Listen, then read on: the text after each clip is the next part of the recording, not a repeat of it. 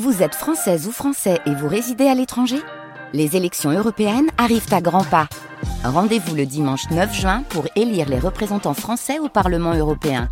Ou le samedi 8 juin si vous résidez sur le continent américain ou dans les Caraïbes. Bon vote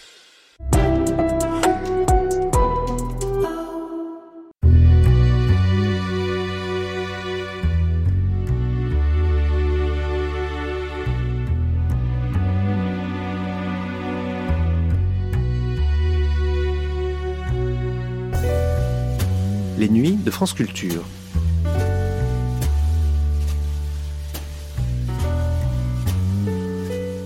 Les nuits de France Culture, une mémoire radiophonique. Si l'on énumère un vieillard en or avec une montre en deuil, un hussard de la finance avec un dindon de la mort, un maréchal d'écume avec une pipe en retraite, un remorqueur de famille nombreuse avec une victoire de cimetière, et le général des huîtres avec un ouvreur de jésuites. À qui pense-t-on? Puis, une plume ou un crayon courant sur le papier raconte le paysage, et le paysage prête l'oreille parce que le voyageur lui plaît. Et encore, rappelle-toi Barbara Sans compter, il est terrible le petit bruit de l'œuf dur cassé sur un comptoir d'étain. Si l'on a toutes ces phrases en mémoire, et évidemment plusieurs ratons laveurs, c'est qu'on les a lues, entendues, apprises. Le héros de l'émission qui vient, diffusée pour la première fois sur la chaîne parisienne le 12 janvier 1950, était bien Jacques Prévert.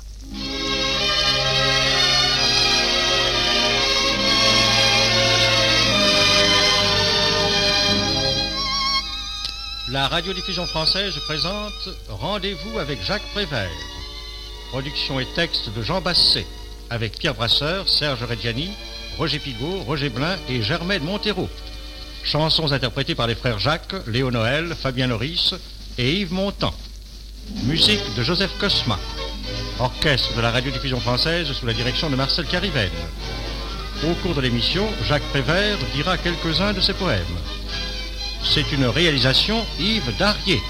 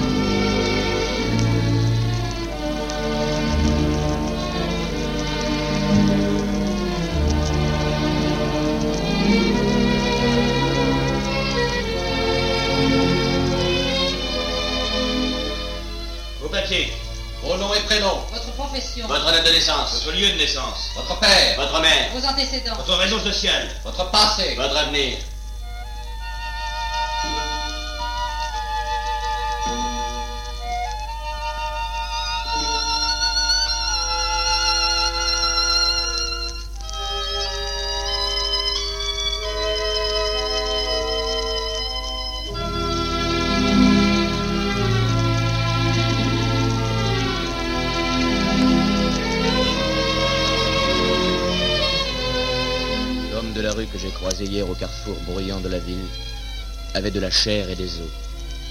Et il m'a dit simplement La vie est ma terre natale. C'est une terre de pierre et de lumière. Et sous la pesanteur étouffante des toits, au-delà des rideaux qui obstruaient les fenêtres à air comprimé, il y avait le silence. Mais un grand silence, triste et lourd. Et il y avait aussi le sang qui coulait lentement, le sang des infirmes, des morts et des vivants. Un sang à trois têtes, un sang à trois sens, un misérable jet de sang tricolore. Comme il y avait aussi ce jour-là la pluie et le fleuve, et les larmes silencieuses d'un enfant, et un couple d'amoureux qui se cachait dans l'éblouissante lumière d'un bec de gaz. Comme il y avait encore des passants indifférents, Comme il y avait ce jour-là du sang qui coulait lentement, gauchement, le long d'un caniveau de la rue. Et l'homme de la rue avançait lentement, laissant à chaque pas derrière lui sur le trottoir sale de la fin du jour le regret de nouvelles secondes écoulées et perdues, car il semblait tellement aimer à vivre. La vie, c'est encore bien plus qu'un appel, bien plus que le mouvement désordonné et impatient des automobiles et des avions. C'est la volonté constante de ne pas mourir, c'est le refus presque éternel de disparaître. Vivre, c'est de l'orgueil. La vie, c'est une apparition soudaine et perpétuellement miraculeuse. Il y avait le fleuve, les larmes de l'enfant, et la mer à deux cents kilomètres. La mer déchaînée, vivante, plus belle à voir et à entendre que les pauvres révoltes des hommes.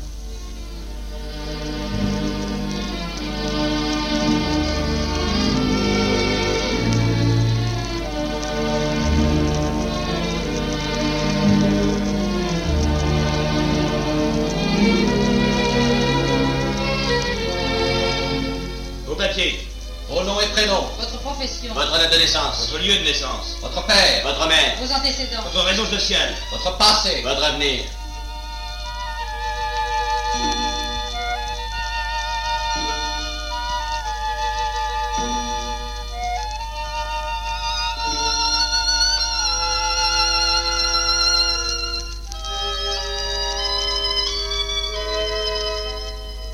Il portait allègrement sur sa figure l'âge d'or de tous les véritables enfants. C'était assurément un drôle d'homme, celui que je croisais hier au lointain carrefour de la ville.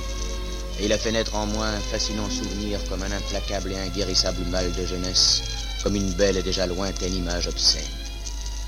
N'oublierai jamais la démarche simple et singulière de l'homme libre croisé dans la rue ce jour-là. On avait beau lui demander son nom à lui, il répondait invariablement Je me nomme Tu. Parce que sa carte d'identité, sa carte d'homme, il l'avait jetée un soir de rigolade. Il l'avait jetée dans le ruisseau. Je me nomme Tu. Et mon signalement a été communiqué à toutes les polices du monde, mais cela n'est rien. Parce que rien ne me distingue apparemment des autres hommes. Parce que je ne suis pas le seul à aimer la vie, à aimer le soleil à travers le brouillard, à aimer la musique du vent, la musique musique et la musique de tout le reste, à aimer les femmes nues sur un lit ou dans l'herbe, et n'importe où après tout pourvu qu'elles soient nues et vivantes. Beaucoup d'hommes s'appellent tu, comme moi, et aussi comme beaucoup de gens s'appellent Jean.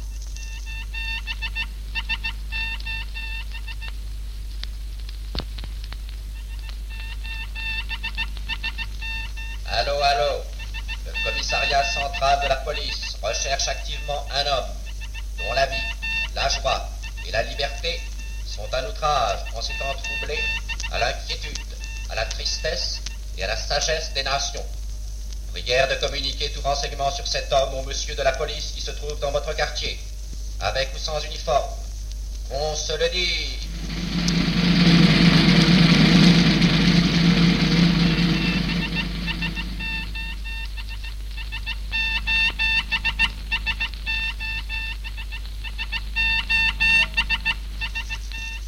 Et il y avait aussi ce jour-là l'eau sanglante du caniveau, l'œil du flic, l'œil de verre, l'œil du maître et le nerf de bœuf. L'eau humaine est sale, l'eau crachée, vomie, libérée par certains hommes particulièrement propres et tranquillement conscients. L'eau des trottoirs, mélange de feuilles mortes humides et d'yeux mouillés. Et le long de ce caniveau de l'Académie nationale des égouts, l'eau, comme l'homme qui continuait à marcher dans la rue, continuait à couler lentement, comme un misérable vieillard à la poursuite d'une petite fille insouciante. À couler jusqu'au fin fond de la ville, jusqu'au lointain carrefour des égouts académiques, société à capital limité, à limite d'âge et à raison d'âge. Mais soudain, devant l'académie qui de Conti, un lamentable vieil homme se baisse et ramasse dans le ruisseau, entre un mouchoir usé et dégoûtant et une boîte à sardines vide, une carte d'identité. Et il lit le vieil académicien. Et il devient vert de rage, comme seul peut devenir vert un vieil académicien. Il lit, écoutez-le. Nom, Prévert. Prénom, Jacques. Âge, d'or.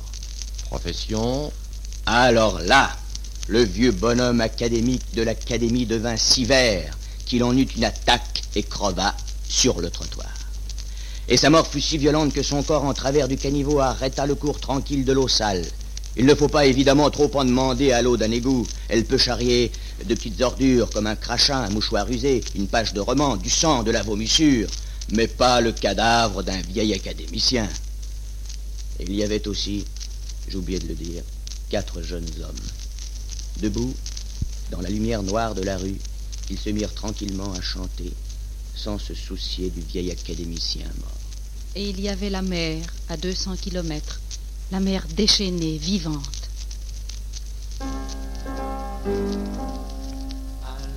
Pêche à la baleine, à la pêche à la baleine, disait le père d'une voix courroucée à son fils prospère sous l'armoire allongée. À la pêche à la baleine, à la pêche à la baleine, tu ne veux pas aller, et donc Et pourquoi donc j'irai pêcher une bête qui m'a rien fait papa? Va la pêcher, va la pêcher toi-même puisque ça te plaît. J'aime mieux rester à la maison avec ma pauvre mère et le cousin Gaston. Alors dans sa baleinière, le père tout seul s'en est allé sur la mer démontée. Voilà le père sur la mer, voilà le fils à la maison, voilà la baleine en colère, voilà le cousin Gaston qui renverse la soupière, la soupière au bouillon. La mer était mauvaise, mais la soupe était bonne, et voilà sur sa chaise Prosper qui se désole. À la pêche à la baleine, je ne suis pas allé. Pourquoi donc j'y ai pas été Peut-être qu'on l'aurait attrapé, alors j'aurais pu en manger. Mais voilà la porte qui s'ouvre et ruisselant d'eau. Le père apparaît d'haleine, tenant la baleine sur son dos. Il jette l'animal sur la table, une belle baleine aux yeux bleus, une bête comme on en voit peu, et dit d'une voix lamentable. Dépêchez-vous de la dépêcher. J'ai faim, j'ai soif, je veux manger. Il a faim, il a soif, il veut manger. Mais voici Prosper qui se lève, regardant son père dans le blanc des yeux, dans le blanc des yeux bleus de son père, bleus comme ceux de la baleine aux yeux bleus. Et pourquoi donc je dépêcherais une pauvre bête qui m'a rien fait, tant pis J'abandonne ma part, Puis il jette le couteau par terre, mais la baleine s'en empare. Et se précipitant sur le père, elle le transperce de père en part. Oh, oh, le cousin Gaston. ça me rappelle la chasse, la chasse aux papillons. Et voilà, Et voilà. voilà Prosper qui prépare les faire-part. La mère qui prend le deuil de son pauvre mari. Et la baleine, la larme à l'œil, contemplant le foyer détruit. Soudain, elle s'écrie Et pourquoi donc que j'ai tué ce pauvre imbécile? Maintenant les autres vont me pourchasser en mode baby Et puis ils vont exterminer toute ma petite famille Alors éclatons d'un rire inquiétant Elle se dirige vers la porte et dit à la veuve en passant Madame, si quelqu'un vient me demander, soyez aimable et répondez. La baleine est sortie, asseyez-vous, attendez-la. Dans une quinzaine d'années, sans doute,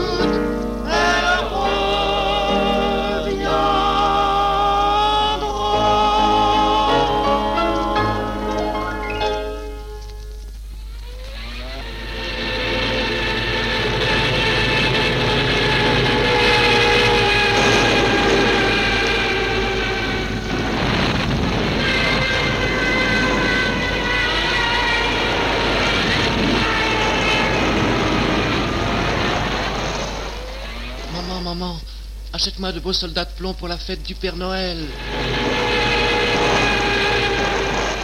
La guerre, Barbara. Je ne revis l'homme de la rue que bien plus tard, après que des années se soient écoulées comme le sang et les ordures. Un soir où la tristesse et l'inquiétude faisaient le trottoir, un trottoir à Brest. Il allait, bête et perdu, comme poussé par une force irrésistible dans le brouillard. Un brouillard qui s'étalait partout au mur, sur les trottoirs, comme une épaisse couche de cendre. Ce jour-là, le cœur de la ville battait, en pleine agonie, comme il n'avait jamais battu. On le sentait palpiter dans chaque regard, sur chaque visage, à travers n'importe quelle démarche d'homme. Il y avait la guerre. La guerre à Brest, comme ailleurs. Dans le ciel, de la fumée noire de canon avait déjà remplacé les nuages. Et dans l'œil d'une femme que je croisais, on y pouvait lire des larmes, et de beaux rêves venaient de s'y noyer. C'était l'œil du monde. Et l'homme de la rue ne cessait de répéter La guerre, Barbara. Tous les hommes valides de 20 à 50 ans. Plus d'amour. Ce jour-là, il y avait la guerre sur Brest. Brest et ses trottoirs déserts lavés par la pluie. Brest réveillé chaque matin par le dernier cri du navire s'éloignant sur la mer. Il pleuvait ce jour-là sur Brest toutes les larmes de tristesse et d'amour d'un homme qui n'aimait pas la guerre, mais qui aimait Barbara. Barbara, rappelle-toi, Barbara, il pleuvait sans cesse sur Brest ce jour-là, et tu marchais souriante, épanouie, ravie, ruisselante, sous la pluie. Rappelle-toi, Barbara, il pleuvait sans cesse sur Brest, et je t'ai croisé rue de Siam. Tu souriais, et moi je souriais de même. Rappelle-toi, Barbara, toi que je ne connaissais pas, toi qui ne me connaissais pas. Rappelle-toi, rappelle-toi quand même ce jour-là. N'oublie pas. Un homme sous un porche s'abritait. Il a crié ton nom, Barbara, et tu as couru vers lui, sous la pluie, ruisselante, ravie, épanouie, et tu t'es jeté dans ses bras. Rappelle-toi cela, Barbara. Je ne m'en veux pas si je te tutoie. Je dis tu à tous ceux que j'aime, même si je ne les ai vus qu'une seule fois. Je dis tu à tous ceux qui s'aiment, même si je ne les connais pas. Rappelle-toi, Barbara, n'oublie pas cette pluie sage et heureuse sur ton visage heureux, sur cette ville heureuse, cette pluie sur la mer, sur l'arsenal, sur le bateau d'Ouessant. Oh, Barbara, quelle connerie la guerre Qu'es-tu devenue maintenant, sous cette pluie de fer, de feu, d'acier, de sang? Et celui qui te serrait dans ses bras amoureusement, est-il mort, disparu, ou bien encore vivant? Oh, Barbara, il pleut sans cesse sur Brest, comme il pleuvait avant. Mais ce n'est plus pareil et tout est abîmé. C'est une pluie de deuil, terrible et désolée. Ce n'est même plus l'orage de fer, d'acier, de sang. Tout simplement des nuages qui crèvent comme des chiens, des chiens qui disparaissent au fil de l'eau sur Brest et vont pourrir au loin, au loin, très loin de Brest, dont il ne reste rien.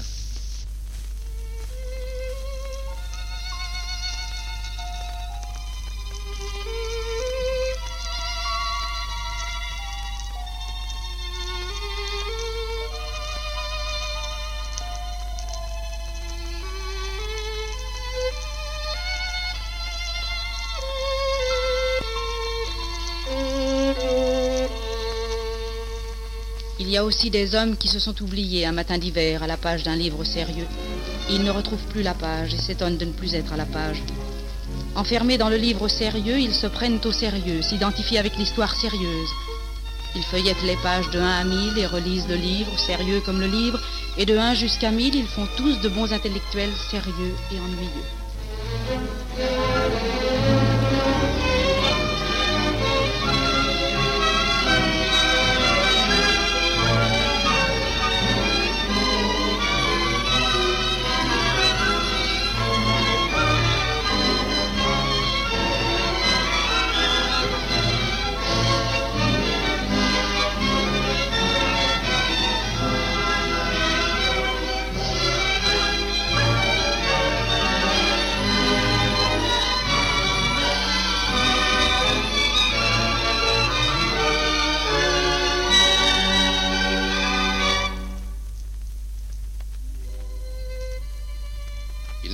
Laisser les intellectuels jouer avec les allumettes.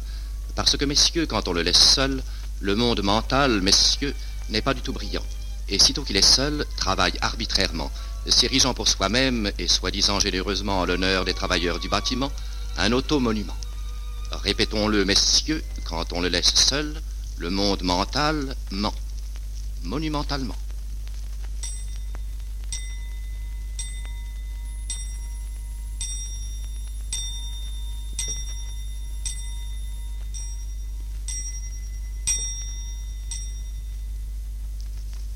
Midi. C'est l'heure du jour où les deux aiguilles d'une montre se rencontrent comme deux amoureux.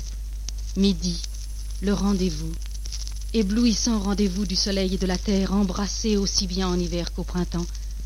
Et si le soleil ne brille pas toujours en hiver, c'est qu'il est couvert, parce qu'il a très peur du froid, le soleil.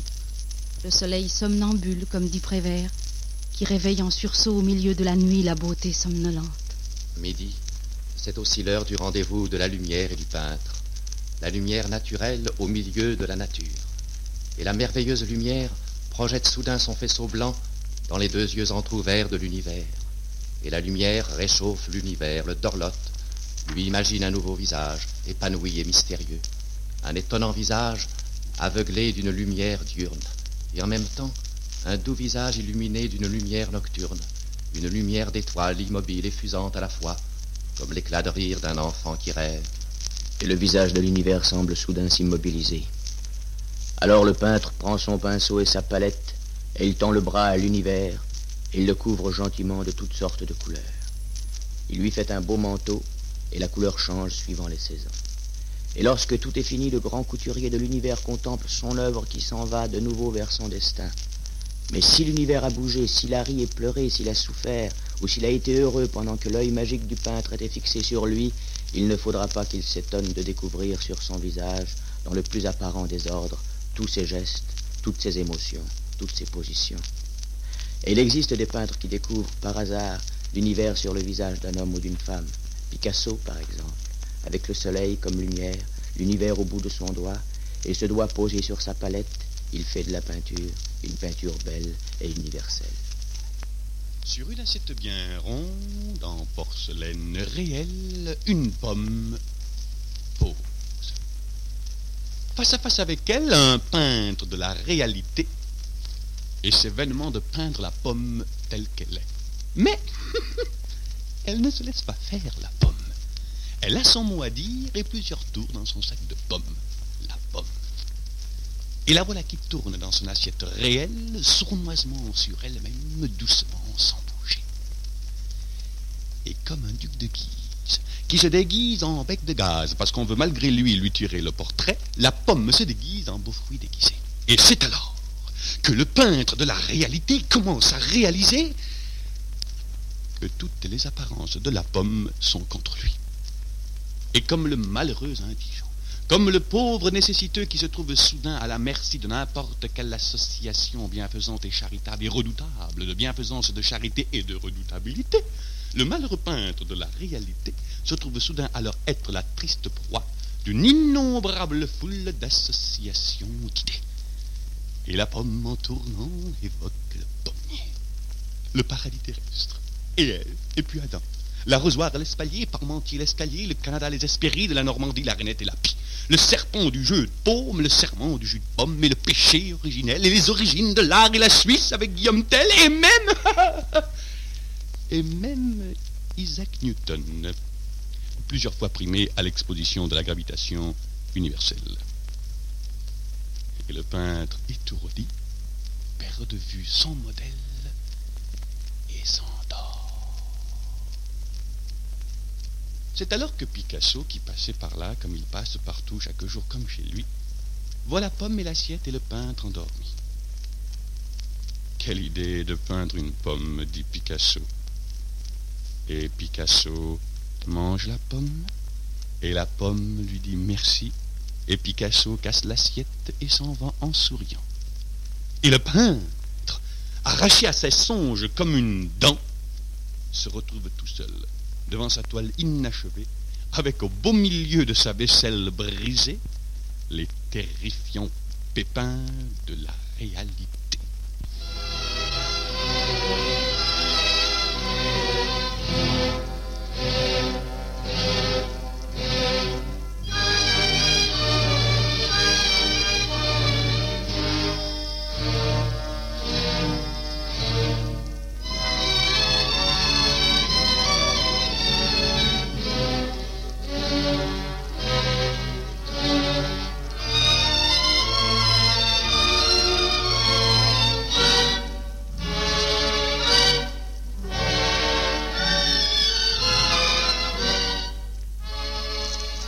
Une fois, également et fraternellement, le soleil libre dans la tête d'un homme, la tête contre les murs ou dans l'eau d'une source, et l'homme bien vivant, le soleil à minuit veillant sur l'astre du sommeil naturel des enfants, et l'homme bien vivant, errant dans la nature comme le soleil au-dessus de lui qui le guide et lui brûle les mains, la tête et la poitrine, comme le renard dans l'histoire de l'enfant de Sparte.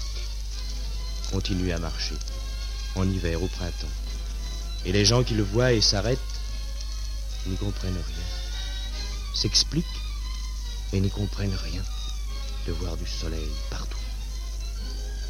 Et comme le renard rongeant le cœur de l'enfant de Sparte qui n'ose avouer son vol, le soleil un beau soir fait éclater la tête de cet homme si vivant, ensoleillé, meurtri, infirme et passionné. Et le sang qui jaillit, et les rayons du soleil qui fusent, éclaboussent en silence et en couleur le tableau noir de l'art.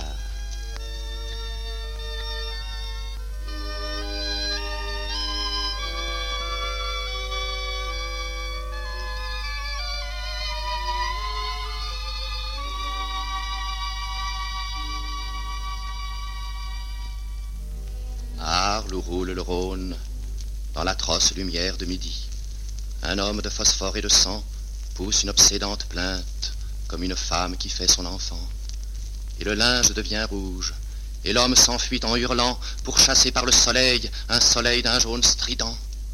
Au bordel tout près du Rhône, l'homme arrive comme un roi mage avec son absurde présent. Il a le regard bleu et doux, le vrai regard lucide et fou de ceux qui donnent tout à la vie, de ceux qui ne sont pas jaloux, et montre à la pauvre enfant son oreille couchée dans le linge, et elle pleure sans rien comprendre, songeant à de tristes présages, et regarde sans oser le prendre, l'affreux et tendre coquillage, où les plaintes de l'amour mort et les voix inhumaines de l'art se mêlent au murmure de la mer, et vont mourir sur le carrelage, dans la chambre où les dredons rouges, d'un rouge soudain éclatant, mélangent ce rouge si rouge, au sang bien plus rouge encore de Vincent à demi-mort, et sage comme l'image même de la misère et de l'amour. L'enfant nu, toute seule sans âge, regarde le pauvre Vincent, foudroyé par son propre orage, qui s'écroule sur le carreau, couché dans son plus beau tableau. Et l'orage s'en va calmé, indifférent, en roulant devant lui ses grands tonneaux de sang, l'éblouissant orage du génie de Vincent. Et Vincent reste là, dormant, rêvant, râlant. Et le soleil au-dessus du bordel, comme une orange folle dans un désert sans nom, le soleil sur Arles, en hurlant, tourne en rond.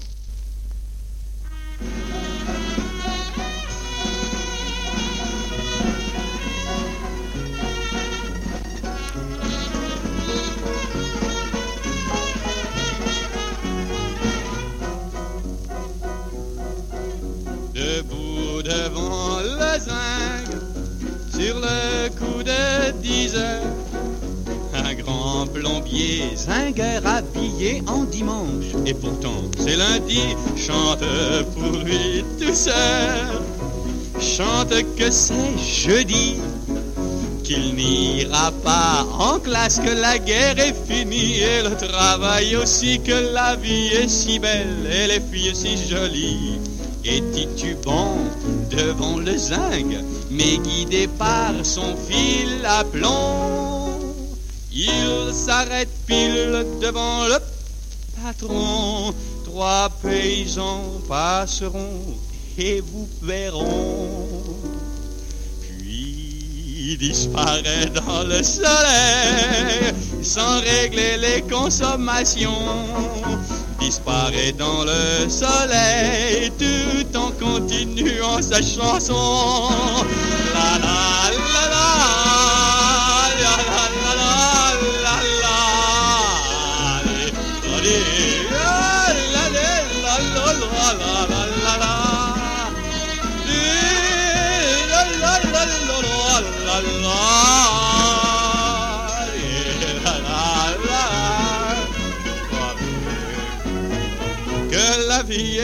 Belle et les filles si jolies, et titubant devant le zinc, mais guidé par son fil à plomb. Il s'arrête pile devant le patron, trois paysans passeront et vous paieront. Puis disparaît dans le soleil sans régler les consommations disparaît dans le soleil tout en continuant sa chanson.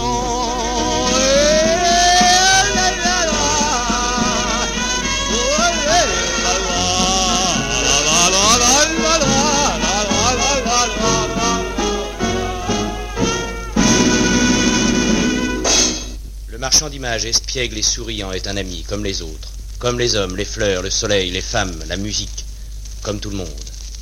Il est aussi l'ami du public, parce qu'il inocule au monde malade un jet de lumière bienfaisante, parce qu'il montre le monde à tout le monde, et que tout le monde s'aperçoit que le monde est moins laid que les hommes du monde le lui ont dit.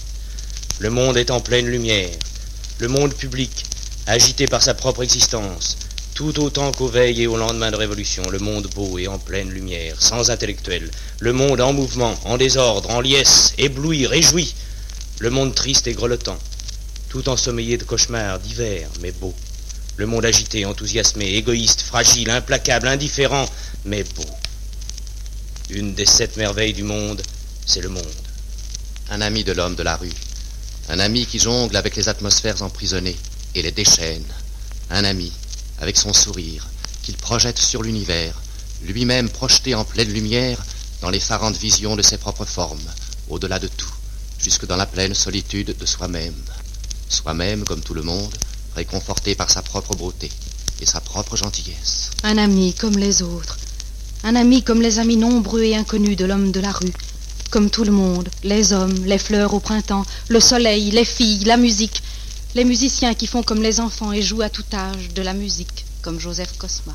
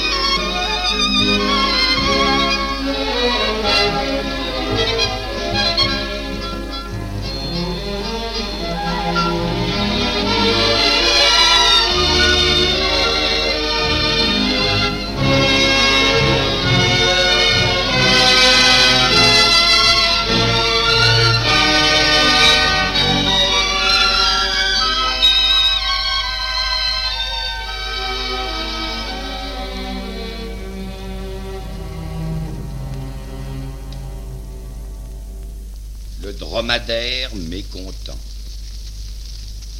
Un jour, il y avait un jeune dromadaire qui n'était pas content du tout. La veille, il avait dit à ses amis Demain, je sors avec mon père et ma mère. Nous allons entendre une conférence. Voilà comme je suis, moi. Et les autres avaient dit Oh, oh, il va entendre une conférence. C'est merveilleux. Et lui n'avait pas dormi de la nuit, tellement il était impatient. Et voilà qu'il n'était pas content, parce que la conférence n'était pas du tout ce qu'il avait imaginé. Il n'y avait pas de musique. Il était déçu. Il s'ennuyait beaucoup. Il avait envie de pleurer. Depuis une heure trois quarts, un gros monsieur parlait. Devant le gros monsieur, il y avait un pot à eau et un verre à dents, sans la brosse. Et de temps en temps, le monsieur versait de l'eau dans le verre. Mais il ne se lavait jamais les dents. Et visiblement irrité, il parlait d'autre chose, c'est-à-dire des dromadaires et des chameaux. Le jeune dromadaire souffrait de la chaleur. Et puis sa bosse le gênait beaucoup. Elle frottait contre le dossier du fauteuil. Il était très mal assis. Il remuait. Alors sa mère lui disait Tiens-toi tranquille, laisse parler le monsieur. Et elle lui pinçait la bosse. Le jeune dromadaire avait de plus en plus envie de pleurer, de s'en aller. Toutes les cinq minutes, le conférencier répétait Il ne faut surtout pas confondre les dromadaires avec les chameaux. J'attire, mesdames, messieurs et chers dromadaires, votre attention sur ce fait. Le chameau a deux bosses, mais le dromadaire n'en a qu'une. Et tous les gens de la salle disaient Oh, oh, oh, très intéressant. Et les chameaux, les dromadaires, les hommes, les femmes et les enfants prenaient des notes sur leurs petits calepins. Et puis le conférencier recommençait. Et ce qui différencie les deux animaux, c'est que le dromadaire n'a qu'une bosse, tandis que, chose étrange et utile à savoir, le chameau en a deux. À la fin, le jeune dromadaire en eut assez, et se précipitant sur l'estrade, il mordit le conférencier. Chameau dit le conférencier furieux. Et tout le monde dans la salle criait Chameau Sale chameau Sale chameau Pourtant, c'était un dromadaire, et il était très propre.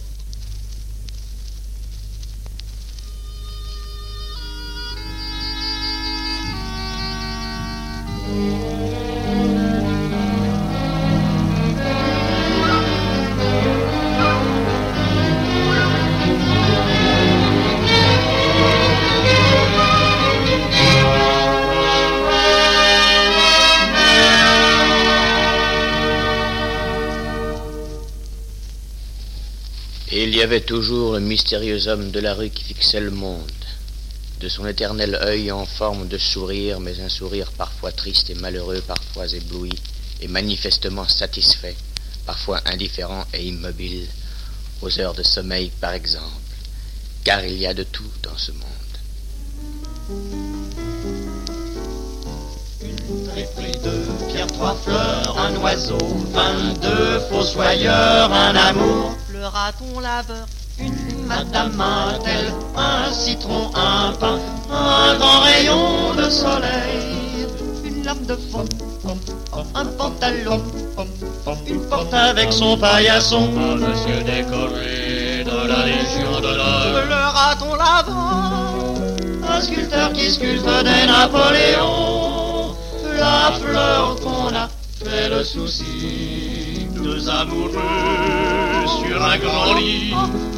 Un carnaval de Nice, une chaise, trois dindons, un ecclésiastique, un furoncle, une guêpe, un flottant, une douzaine d'huîtres, une écurie de course, un fils indigne de père dominicain, trois sauterelles, un strapontin, une fille de joie, trois ou quatre oncles cypriens, le raton laveur. Mater dolorosa de papa gâteau, trois rossignols de père de sabots, cinq dentistes, un homme du monde, un homme du monde, une femme du monde, une femme du monde, un couvercle de cabinet, de petits Suisses, de petits Suisses, un grand pardon, un grand pardon, une vache, un samovar, une pâte de bon sang, un monsieur bien mis, un cerf-volant, un régime de bananes, une fourmi, une expédition coloniale, un cordon sanitaire, trois cordons Billy pour un chien du commissaire, un jour de gloire, un bandage hernière, un vendredi soir, une chaisière, un œuf de poule, un vieux de la vieille, trois veuves de guerre, François Ier, deux Nicolas II, trois Henri III, le raton laveur, le raton laveur, un Père Noël, deux sœurs latines, trois dimensions, et une nuits, sept merveilles du monde, quatre points cardinaux, un, deux, trois, huit heures précises, douze apôtres, 45 ans de bons et loyaux services, deux ans de prison, six ou sept péchés capitaux, trois mousquetaires, vingt mille sous les mers, trente-deux positions, deux mille ans avant Jésus-Christ, cinq gouttes après chaque repas, quarante minutes d'entracte, une seconde d'inattention. Et naturellement,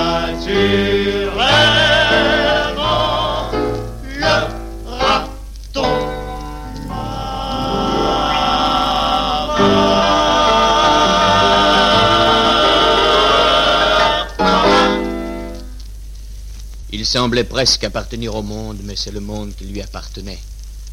Le monde avec ses merveilles, ses merveilleuses merveilles, ses histoires à dormir debout, debout devant le fleuve, là où le monde commence à prendre de l'ampleur. Il s'arrêtait de temps en temps, et s'adressant à Dieu, il s'écriait joyeusement Garçon, un verre de soleil Les amants silencieux, deux par deux et bouche à bouche tout autour de lui, déambulaient lentement sur les trottoirs comme à la sortie d'un théâtre. Ils suivaient, heureux et pacifiques, un chemin tout tracé à travers le désordre de l'amour. Il admirait en connaisseur chaque geste précis de l'amour. Il se sentait encerclé, enfermé, entouré de l'affection apparemment indifférente et étrangère du monde, et il comparait la démarche tranquille du fleuve à celle de l'univers. Bien sûr, il y avait les coups du sort, mais il y avait aussi les coups de soleil et de l'amour. Pêle-mêle, expulsés en vrac et sans connaissance de l'orifice universel, il y avait les membres atrophiés de l'armée du Salut Marie, Mère de Dieu, qu'il ne faut pas confondre avec le matinal Salut Marie pleine de charme d'un mauvais garçon. Il y avait les femmes pauvres mais heureuses, et les bienheureuses pauvres femmes. Il y avait un mauvais enfant de bonne famille, et un enfant bonhomme, et un homme bon enfant. Il y avait aussi un homme qui retrouvait Paris qu'il avait quitté depuis son enfance. Un homme vieux retrouvant tout à coup sa merveilleuse jeunesse, admirant comme on respire une bouffée d'air pur à la sortie du métro, le premier caniveau de Paris à la sortie de la gare. Un homme anonyme, plein de souvenirs.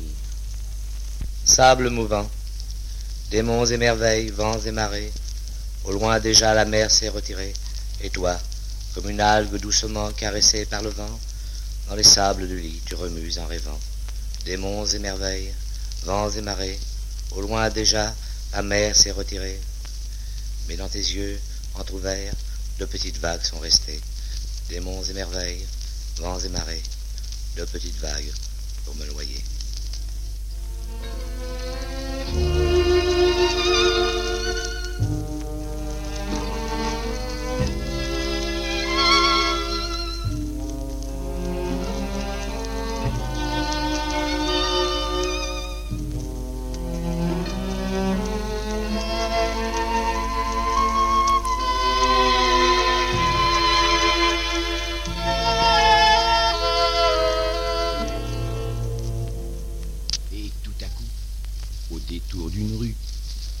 S'arrête et voilà qu'un homme en descend. Un homme qui a l'air triste et pressé. Et tout ce qu'il y a de plus riche. Tend la main au chauffeur et lui donne de l'argent. Puis s'en va, tristement. Mais l'homme de la rue, lui, s'avance gentiment, tend la main au chauffeur et la lui serre cordialement, sans qu'il soit entre eux question d'argent. Car ils se connaissent bien, et depuis si longtemps. Et le chauffeur raconte sa vie à l'homme de la rue. Ses petits malheurs, ses grandes joies, ses rêves et ses cauchemars.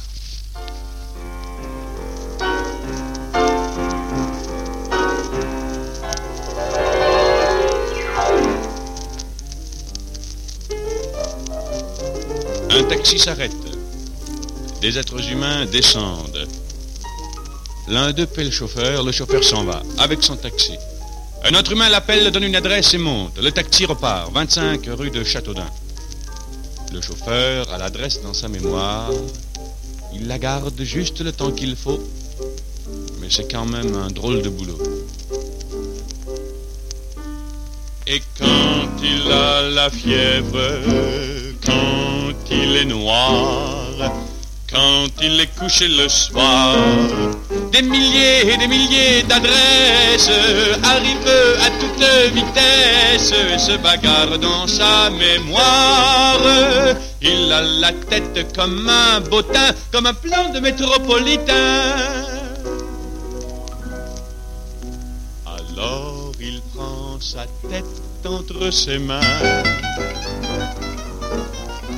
Alors il prend sa tête entre ses mains. Et il se plaint tout doucement. 222 rue de Vaugirard. 33 rue de Ménilmontant. Grand palais, gare Saint-Lazare, grand palais, gare Saint-Lazare, grand palais, gare Saint-Lazare, grand palais, Saint-Lazare, grand palais, gare Saint-Lazare. Rue du dernier des Mohicans, place du colonel Roncheneau, avenue du gros barbu, du gros barbu, boulevard des trois idiots. Taxi, taxi, taxi, taxi, taxi pour la sortie, taxi pour le Grand Prix, taxi pour le pince-fesse, taxi pour la comtesse, taxi pour le cocktail, taxi pour les affaires, taxi pour la grande guerre, taxi, taxi, taxi, taxi, taxi. Pour le cimetière.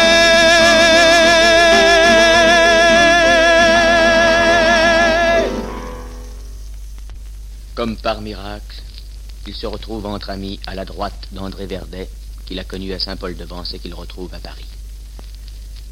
Et tous deux, ils se mettent à vadrouiller à perdre haleine dans les rues de Paris. Ils se guident aux lumières sous les toits, aux cris échappés du ventre de la nuit, au son des paroles évadées de leur prison humaine. Ils se bousculent en rigolant sur les trottoirs vides. Ils sèment leur vivante chaleur dans le grand froid de la nuit. Ils guettent et surprennent un instant de beauté, puis ils continuent leur marche nocturne.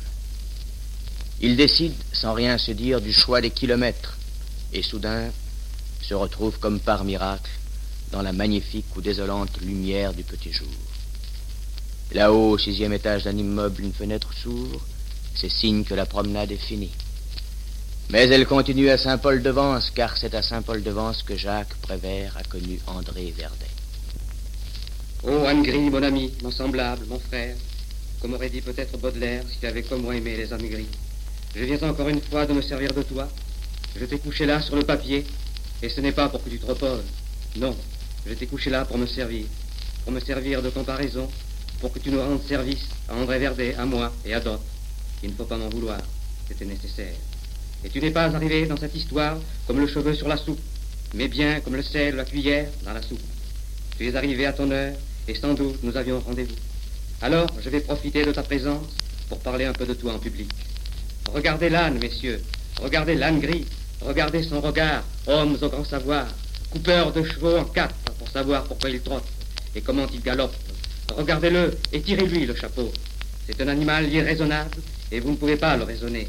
Il n'est pas, comme vous dites, composé d'une âme et d'un corps, mais il est là tout de même. Il est là, avec André Verdet, avec beaucoup d'or, avec les oliviers, avec les éléphants, avec ses grandes oreilles et ses chardons ardents. Il est là, inexplicable, inexpliqué, et d'une indéniable beauté. Surtout si on compare à vous autres, et à beaucoup d'autres encore. Hommes à la tête d'éponge, hommes au petit corridor. Il est là, travailleur, fainéant, courageux et joyeux, et marrant comme tout, et triste comme le monde qui rend les âmes tristes est d'une telle grandeur d'âne que jamais au grand jamais vous entendez, messieurs, et même si vous vous levez la nuit pour les pieds, jamais au grand jamais, aucun d'entre vous ne pourra jamais se vanter de l'avoir vu ricanant, menaçant, humiliant, triomphant, coiffé d'un bonnet d'homme la tête de ses enfants. Lève-toi maintenant, Anne Gris, mon ami, et au revoir et merci. Il rencontre d'autres amis, l'homme de la rue, à tous les coins de rue, et c'est bien normal. Certains passent en lui disant bonjour, comme à une vieille connaissance ce sont les amis inconnus. Mais voilà qu'il rencontre Elsa Enriquez. Toute la journée, elle a cherché un oiseau dans Paris l'hiver. Elle a eu bien du mal à le trouver. Mais c'est l'oiseau qui, la trouvant si belle et si triste, est venu vers elle. Et l'homme de la rue, qui n'est pas au courant de l'affaire, veut lui serrer la main. Mais il s'aperçoit que dans la main d'Elsa Enriquez, il y a un magnifique oiseau qui se réchauffe. Il trouve l'oiseau beau, et il conseille aussitôt à Elsa Enriquez, qui est peintre, d'en faire le portrait. Voilà, lui dit-il, comment il faut faire. À Elsa pour faire le portrait d'un oiseau. Peindre d'abord une cage, avec une porte ouverte. Peindre ensuite quelque chose de joli, quelque chose de simple, quelque chose de beau, quelque chose d'utile pour l'oiseau. Placer ensuite la toile contre un arbre, dans un jardin, dans un bois ou dans une forêt se cacher derrière l'arbre, sans rien dire, sans bouger. Parfois l'oiseau arrive, mais il peut, aussi bien, mettre de longues années avant de se décider. Ne pas se décourager, attendre, attendre s'il le faut pendant des années. La vitesse ou la lenteur de l'arrivée de l'oiseau n'ayant aucun rapport avec la réussite du tableau. Quand l'oiseau arrive, s'il arrive, observer le plus profond silence, attendre que l'oiseau entre dans la cage, et quand il est entré, fermer doucement la porte avec le pinceau, puis effacer un à un tous les barreaux, en ayant soin de ne toucher aucune des plumes de l'oiseau. Faire ensuite le porte de l'arbre, en choisissant la plus belle de ses branches pour l'oiseau. Peindre aussi le vert feuillage et la fraîcheur du vent, la poussière du soleil et le bruit des bêtes de l'herbe dans la chaleur de l'été. Et puis attendre que l'oiseau se décide à chanter. Si l'oiseau ne chante pas, c'est mauvais signe. Signe que le tableau est mauvais. Mais s'il chante, c'est bon signe. Signe que vous pouvez signer. Alors vous arrachez tout doucement une des plumes de l'oiseau et vous écrivez votre nom dans un coin du tableau.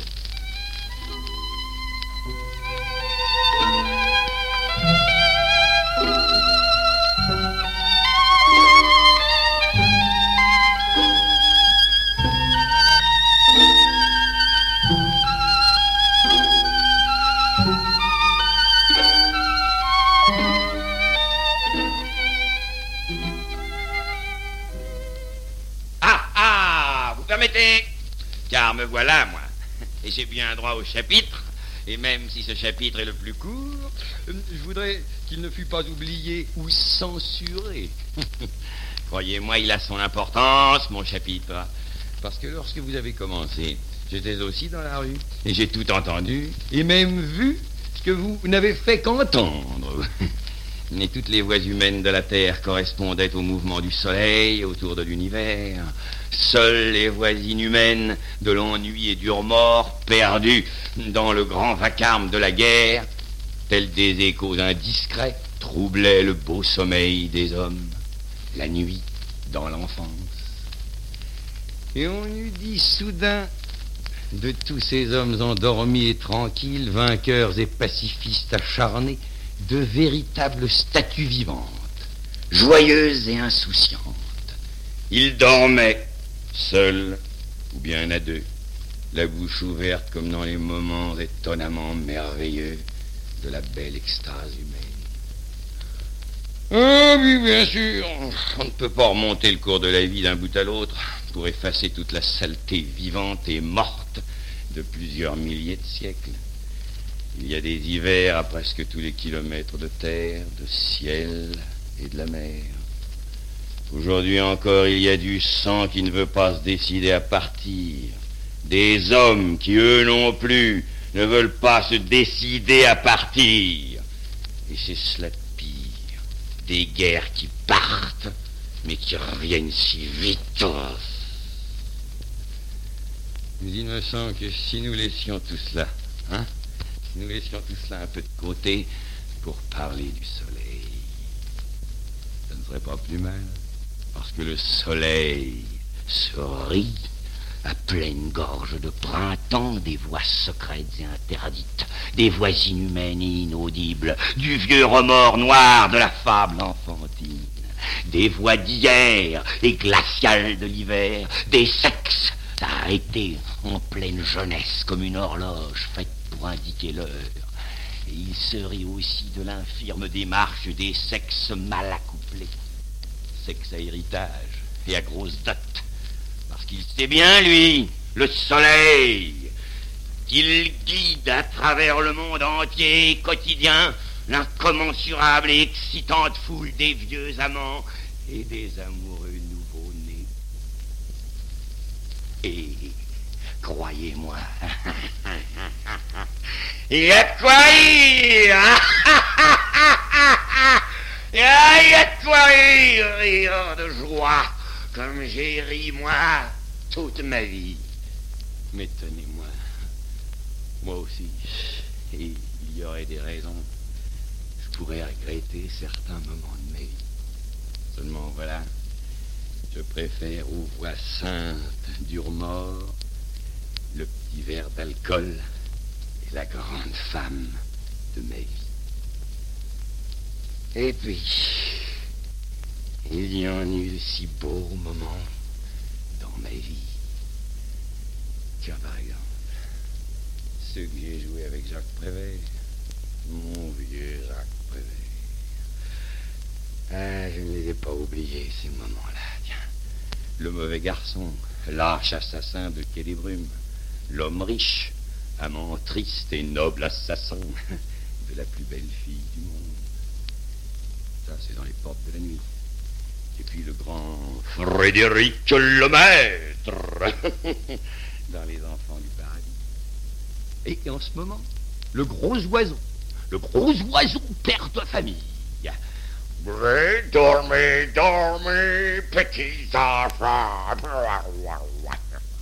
Dans La bergère et le ramoneur, un film en dessin animé par Paul Grimaud et qui sera bientôt fini.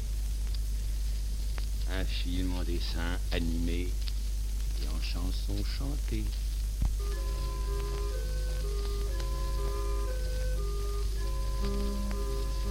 Le jour et la nuit, la nuit et le jour, pour nous c'est pareil, pareil, pareil, tous les jours.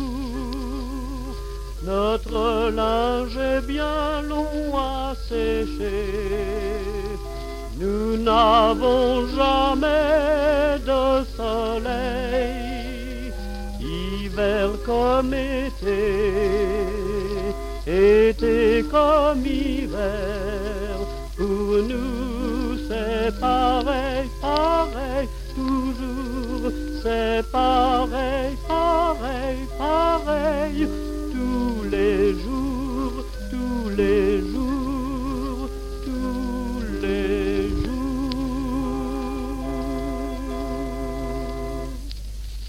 Et surtout, croyez-moi, ne vous inquiétez pas trop si Dieu là-haut s'agite dans son ciel sombre. Si Judas en enfer se rince l'œil à force de voir tant d'hommes sur la terre, tant d'hommes vivants baignant dans le sang, quelquefois le leur est souvent celui des autres. Souvenez-vous, il y a un troisième ciel qui n'est ni celui de Judas ni celui de Dieu, mais bien celui du soleil.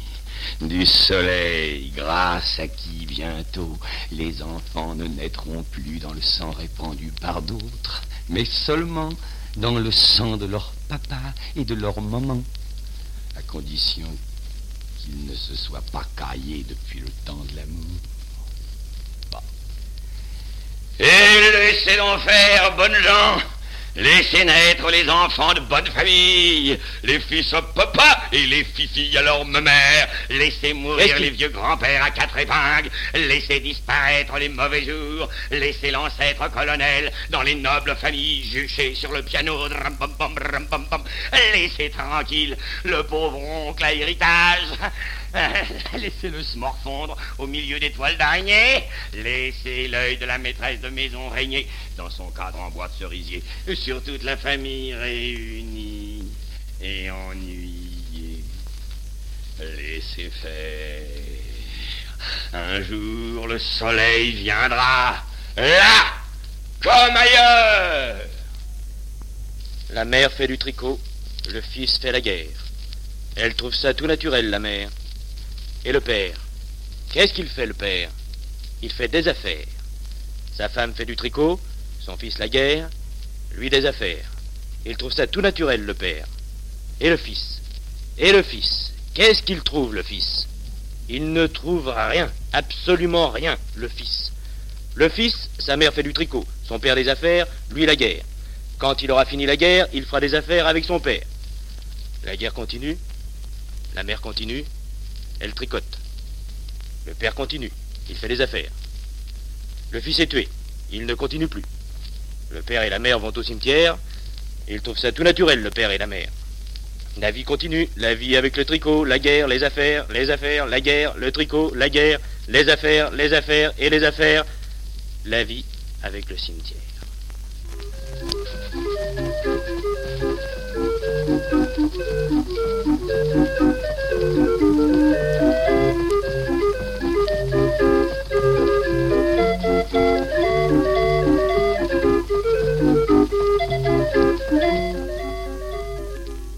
L'homme de la rue s'arrêtait souvent, chaque fois qu'il y avait des enfants, de vrais enfants vivants.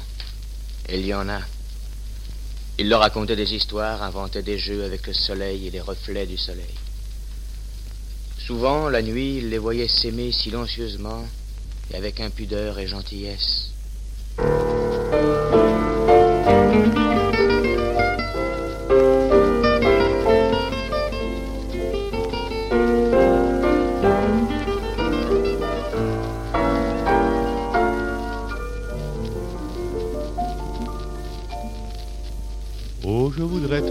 Te souviennes des jours heureux où nous étions amis. En ce temps-là, la vie était plus belle et le soleil plus brûlant qu'aujourd'hui.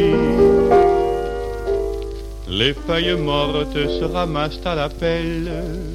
Tu vois, je n'ai pas oublié. Les feuilles mortes se ramassent à la pelle. Les souvenirs et les regrets aussi.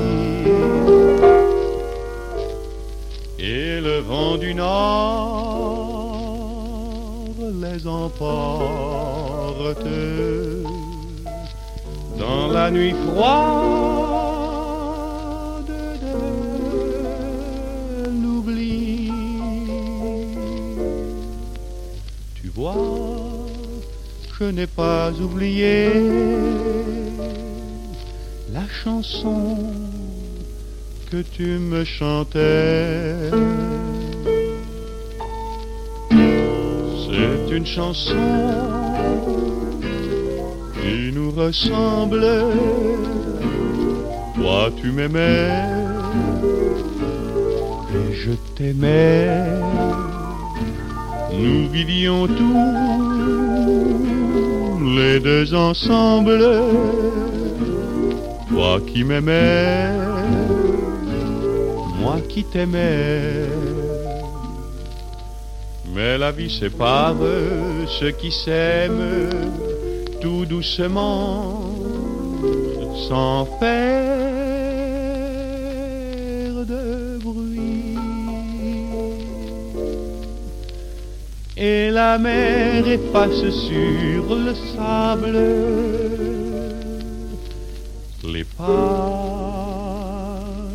des amants désunis. La la la, la. La la la la, la. La la la, la. La la la, la. La la la, la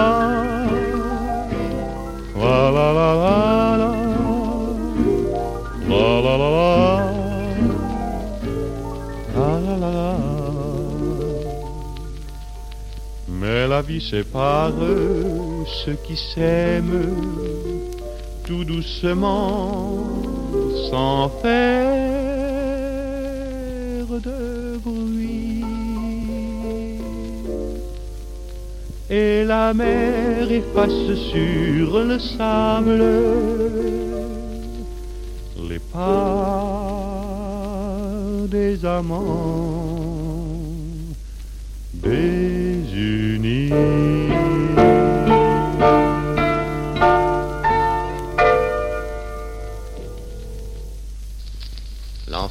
Traquée par de pauvres et misérables choses de riches, pourchassée par de lamentables vieillards, anciens professeurs de fessée. Et l'enfant qui pleurait debout et devant la rivière dont il était la source, faisait avec ses larmes des ronds dans l'eau de sa petite mère à lui, et tranquillement triste, au bord de l'eau tranquille, perpétuellement lavé par de nouvelles larmes, il haïssait avec douceur la douce violence de l'enfance étrange, étrangère et délinquante, ceux qui déjà ont oublié leur Noël. Et soudain, un beau Noël ancien, noyé depuis longtemps par un affreux vieillard déçu et déchu, surgissant à la surface de l'eau, vint caresser les joues humides et chaudes de l'enfant qui pleurait. Au loin, très loin là-bas, sortant d'un séminaire à pompe funèbre, trois vieillards mourants passaient et barraient la ligne bleue de l'horizon. Ce sont les cercueils de l'enfance, dit Noël gentiment. De l'enfance comme toi, levée comme le jour, avec le soleil, de bonheur et de bonne humeur. De l'enfance seule et délivrée, puisant à gorgée chaude à la grande source du soleil. Ce sont les locataires du sous-sol, Ils viennent visiter leur nouvelle demeure. Voici les clés. Je vais les leur apporter. Excuse-moi. Je m'en vais te délivrer. Merci Noël, dit l'enfant. Et Noël s'en alla. Do, ré, mi, fa, sol. Ce sont les locataires du sous-sol. Do, ré, mi, fa, sol. Ah, la belle chanson, vive le vent et les enfants.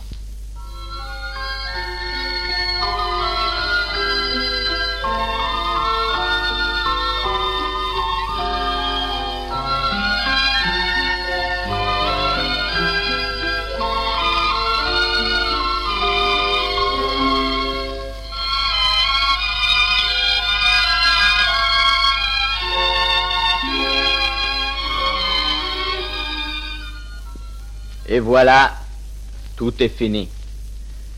L'homme de la rue continue sa merveilleuse promenade à travers le monde, à travers le brouillard des mauvais jours et le grand soleil fraternel de l'éternité humaine et provisoire, le long du caniveau, et près du fleuve avec ses lumières, ses amoureux, ses enfants, avec tous ses amis. Et il entraîne avec lui dans un éblouissant soleil de bonté et d'amour l'inévitable, dérisoire et splendide cortège de toutes les choses de ce monde, notre monde. Cortège, un vieillard en or avec une montre en deuil, une reine de peine avec un homme d'Angleterre, et des travailleurs de la paix avec des gardiens de la mer, un hussard de la farce avec un dindon de la mort, un serpent à café avec un moulin à lunettes, un chasseur de cordes avec un danseur de tête, un maréchal d'écume avec une pipe en retraite, un chien en habit noir avec un gentleman au maillot, un compositeur de potence avec un gibier de musique, un ramasseur de conscience avec un directeur de mégot, un repasseur de Coligny avec un amiral de ciseaux, une petite sœur du Bengale avec un tigre de Saint-Vincent de Paul, un professeur de porcelaine avec un raccommodeur de philosophie, un contrôleur de la table ronde avec des chevaliers de la compagnie du gaz de Paris, un canard à Sainte-Hélène avec un Napoléon à l'orange, un conservateur de Samothrace avec une victoire de cimetière, un remorqueur de famille nombreuse avec un père de haute mer, un membre de la prostate avec une hypertrophie de l'Académie française, un gros cheval, une partibus avec un grand évêque de cirque, un contrôleur de la croix de bois avec un petit chanteur d'autobus, un chirurgien terrible avec un enfant dentiste, et le général des huîtres avec un ouvreur de jésuites.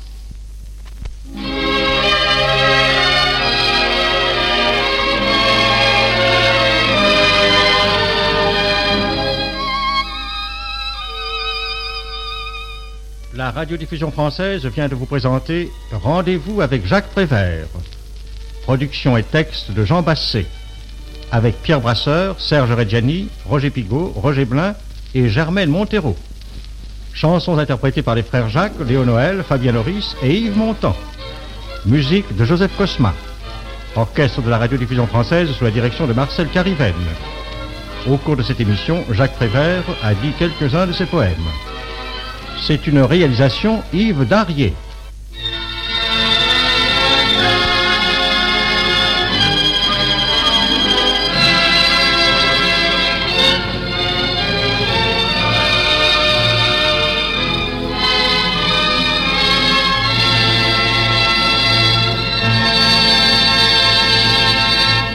Cette émission a été diffusée pour la première fois sur la chaîne parisienne le 12 janvier 1950.